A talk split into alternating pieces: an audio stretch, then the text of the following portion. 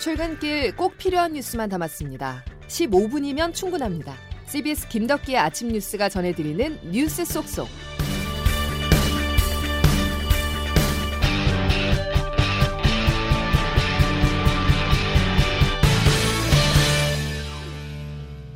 여러분 안녕하십니까? 11월 23일 김덕기 아침 뉴스입니다.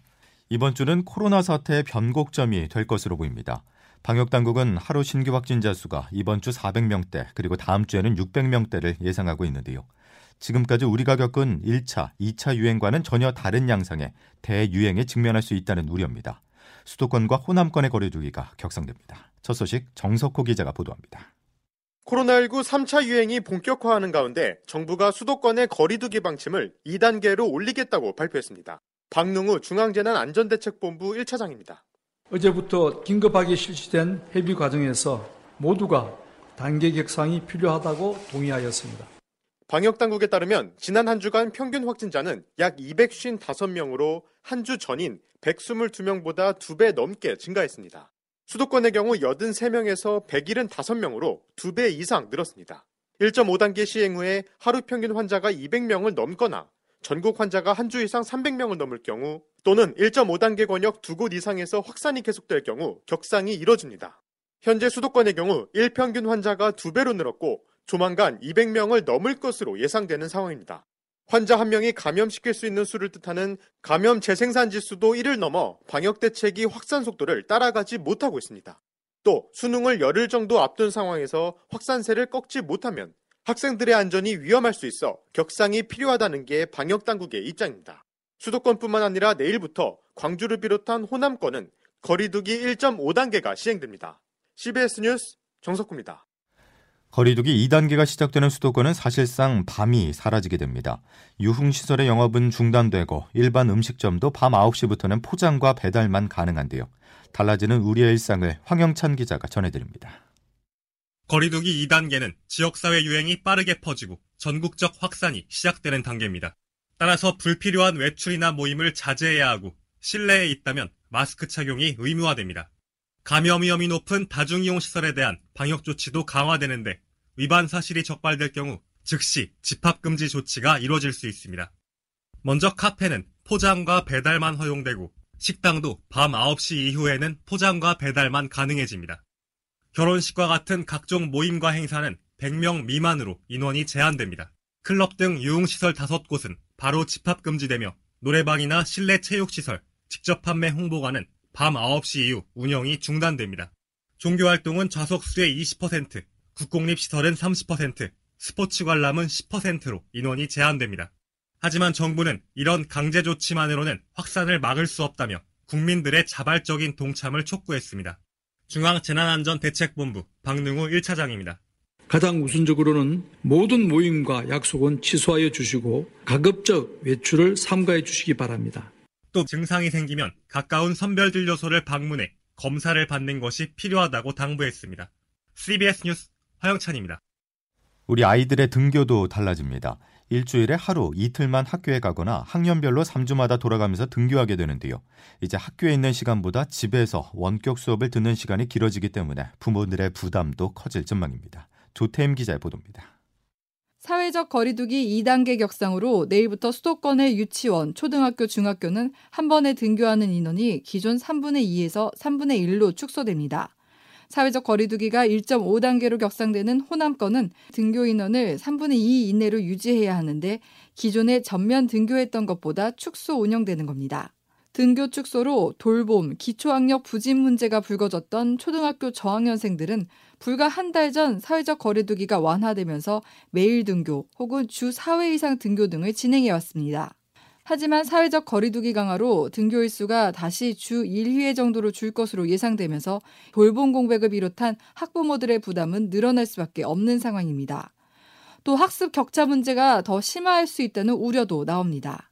한편 유치원 초중교와 달리 수도권의 고등학교는 등교 인원을 3분의 2 이하로 유지할 수 있지만 전국 고등학교를 비롯해 시험장으로 사용 예정인 학교는 안전한 수능 실시를 위해 수능 일주일 전인 26일 목요일부터는 원격 수업으로 전환해야 합니다. CBS 뉴스 조태임입니다. 코로나 통제 불능에 빠진 미국을 보겠습니다. 이달 들어서만 미국의 신규 확진자 수는 300만 명을 넘어섰습니다. 11월이 아직 일주일이나 남은 상황에서 우리나라 인천의 인구수만큼 새롭게 감염된 것인데요. 그야말로 백신 외에는 답이 없는 상황입니다. 이 소식은 장성주 기자가 취재했습니다. 이번 달 1일부터 어제까지 미국에서 나온 코로나19 신규 확진자는 300만 2천여 명인 것으로 집계됐습니다. 22일 만에 300만 명을 넘어선 것인데 이번 달 말까지 신규 확진자가 400만 명에 달할 것이란 우려도 나옵니다. 미국의 월별 확진자는 지난 7월과 10월 190만 명으로 가장 많았는데 이번 달에는 이 기록을 두 배 넘게 경신하는 겁니다. 미국 질병통제예방센터는 최대 명절인 이번 주 추수감사절을 앞두고 여행과 외출 자제를 권고했지만 지난주 금요일과 토요일 이틀 동안 200만 명 넘게 항공기를 이용해 코로나19 확산 우려가 더 커지고 있습니다. 이런 상황에서 미국의 코로나19 백신 개발 최고 책임자인 몬세프 슬라위는 내년 5월쯤 일상생활로 돌아갈 수 있다고 내다봤습니다.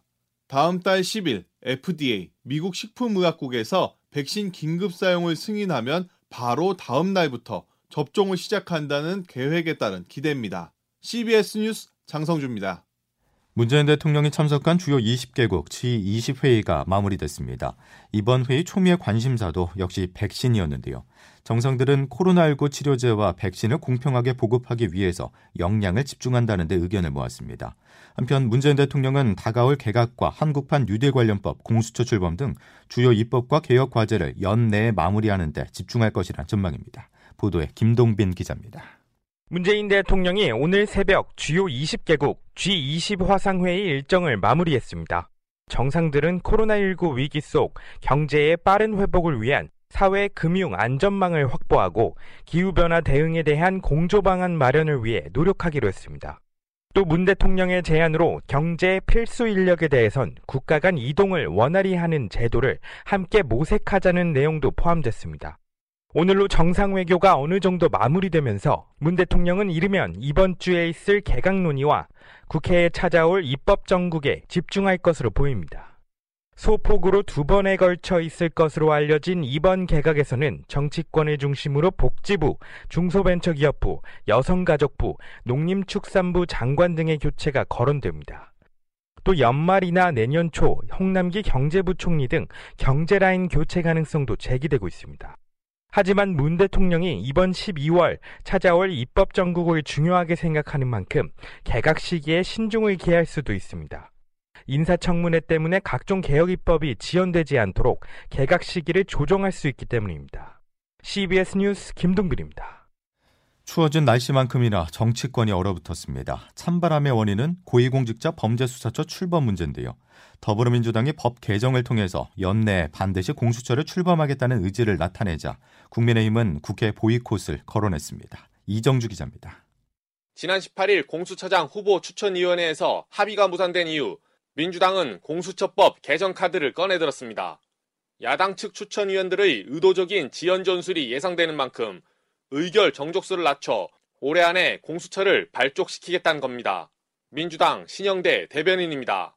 반복되는 권력형 부정부패를 근절하기 위해 국민의힘의 어떠한 방해도 불구하고 공수처를 출범시킬 수 있도록 민주당의 이 같은 강행 움직임에 국민의힘은 국회 보이콧 가능성을 언급하며 총력 저지에 나서겠다고 밝혔습니다.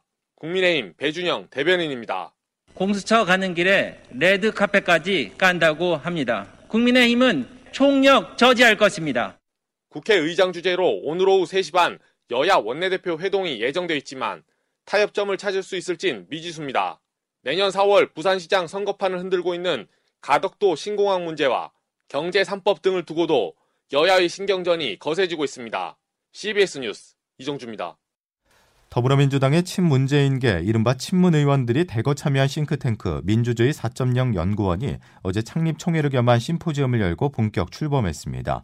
초대 이사장 겸 연구원장은 도정환 의원이 맡았고 홍영표, 전해철, 이광재, 윤호중 등 친문 주류로 분류된 의원 56명이 대거 참여했습니다. 정치권에서는 내년 민주당 대선 후보 경선에서 친문계가 이낙연 당대표나 이재명 경기지사가 아닌 제3의 후보 지원을 위해서 조직화에 시동을 걸었다는 관측도 나 나오고 있지만 민주주의 사진영 연구원은 단순 연구단체일 뿐이라면서 정치적 확대 해석에 선을 그었습니다. 정부가 세금을 잘못 쓰면 국민이 소송을 제기하는 국민소송제도 도입에 대해서 법제처가 부정적인 입장을 밝힌 것으로 CBS 취재 결과 확인됐습니다. 국민소송제는 관료들의 반발로 지난 20년간 번번이 무산됐었는데요. 이번에도 도입이 어려워지는 것일까요? 김태현 기자가 취재했습니다. 더불어민주당 이상민 의원은 지난 7월 납세자 소송에 관한 특별법을 대표 발의했습니다. 법안에는 정부가 세금을 잘못 쓰면 국민이 소송을 제기할 수 있도록 하는 이른바 국민소송제도 도입 내용이 담겼습니다. 그런데 최근 법제처가 이대로 법이 통과될 경우 정부를 상대로 한 소송이 남용될 수 있다는 입장을 소관 부처인 법무부에 통보한 것으로 확인됐습니다. 법제처는 국회에서 심의 중인 법안에 대해 정부의 통일된 의견을 제출하기 위한 부처 간 조정 기능을 담당합니다. 법제처가 이런 입장을 밝힌 것을 두고 지난 2000년 이후 20년간 논의 단계에만 그쳤던 국민소송제 도입이 또다시 무산될 수 있다는 우려가 나옵니다. 국민소송제는 2003년 참여정부가 공식 국정과제로 채택해 도입 논의에 불이 붙었지만 관료사회 반발을 넘지 못했습니다. 기업 경영자나 지자체장의 잘못된 경영상 판단은 손해배상 소송을 당할 수 있다는 점을 감안하면 정부의 세금 낭비도 책임을 물을 수 있는 제도가 마련돼야 한다는 지적이 나옵니다. CBS 뉴스 김태환입니다. 김세영 선수가 미국 여자 프로골프 LPGA 투어 펠리컨 챔피언십에서 우승을 차지했습니다. 김세영은 오늘 미국 플로리다주 펠리컨 골프클럽에서 열린 대회 마지막 날 4라운드에서 최종 합계 14언더파 266타를 기록해 2위 앨리 맥도널드 선수를 세 타 차로 따돌리고 정상에 올랐습니다. 전국 민주노동조합 총연맹 민노총이 모레 총파업과 함께 전국 동시 집회를 강행할 예정입니다. 정부가 수도권 등의 사회적 거리두기를 2단계로 격상할 만큼 코로나19 확산세가 심각한 상황이어서 우려가 커지고 있습니다. 김덕기 아침 뉴스 여러분 함께하고 계십니다. 이제 날씨 알아보겠습니다. 김수진 기상 리포터. 네, 기상청입니다. 예. 출근길 얼마나 추운 겁니까? 네, 마치 초겨울이 시작된 것처럼 오늘 아침 내륙 곳곳에서 영하권의 추위가 이어지고 있습니다. 현재 중부 내륙과 경북 내륙 일부 지역에 한파주의보가 내려진 가운데 오늘 아침 기온 어제보다 5도에서 많게는 10도 가량 큰 폭으로 떨어져서 출근길 옷차림 정말 따뜻하게 하셔야겠는데요. 오전 7시 현재 파주가 영하 4.3도, 동두천 철원 영하 2.6도, 제천 영하 2.4도, 서울도 영하 1.1도의 분포로 올가을 가장 추운 날씨를 보이고 있습니다. 오늘 한낮 기온도 크게 오르지 못하겠는데요. 서울이 6도에 머물겠고 춘천 7도, 대전 광주 9도, 대구 10도의 분포로 평년 기온을 2도에서 5도가량 밑돌아서 종일 춥겠습니다. 이런 가운데 오늘 전국의 하늘은 비교적 맑겠습니다만 지형적인 영향으로 충남 서해안과 호남 제주도는 대체로 구름 많겠고 호남 서해안과 제주를 중심으로 오늘 낮까지 산발적으로 빗방울이 조금 떨어지는 곳이 있겠습니다. 또 오늘까지 서해안과 제주 서쪽 해안으로 바람이 강하게 불겠고 동해안 으로는 너울성 파도가 높게 일 것으로 보여서 각별한 주의가 필요하겠습니다. 그리고 이번 추위는 모레 아침까지 이어진 뒤 모레 낮부터 평년 기온을 회복하면서 점차 누그러지겠습니다만 어, 주 후반에 제주와 강원 영동 지역을 중심으로 비 소식이 있고요. 또 이번 주말부터는 지금보다도 더욱더 강한 겨울 추위가 찾아오겠습니다. 서울 현재 기온 영하 1.1도, 체감 기온 영하 3.6도입니다. 지금까지 날씨였습니다. 날씨가 추워지면 실내 생활이 늘어날 수밖에 없죠. 지금은 코로나 3차 유행 시기입니다. 실내 어디서든 마스크 꼭 착용하시고 사람 간의 접촉을 최대한 자제하셔야 합니다. 이 방법만이 우리의 일상을 가장 빠르게 되돌릴 수 있는 길입니다. 월요일 김덕기 아침 뉴스 여기까지입니다. 고맙습니다.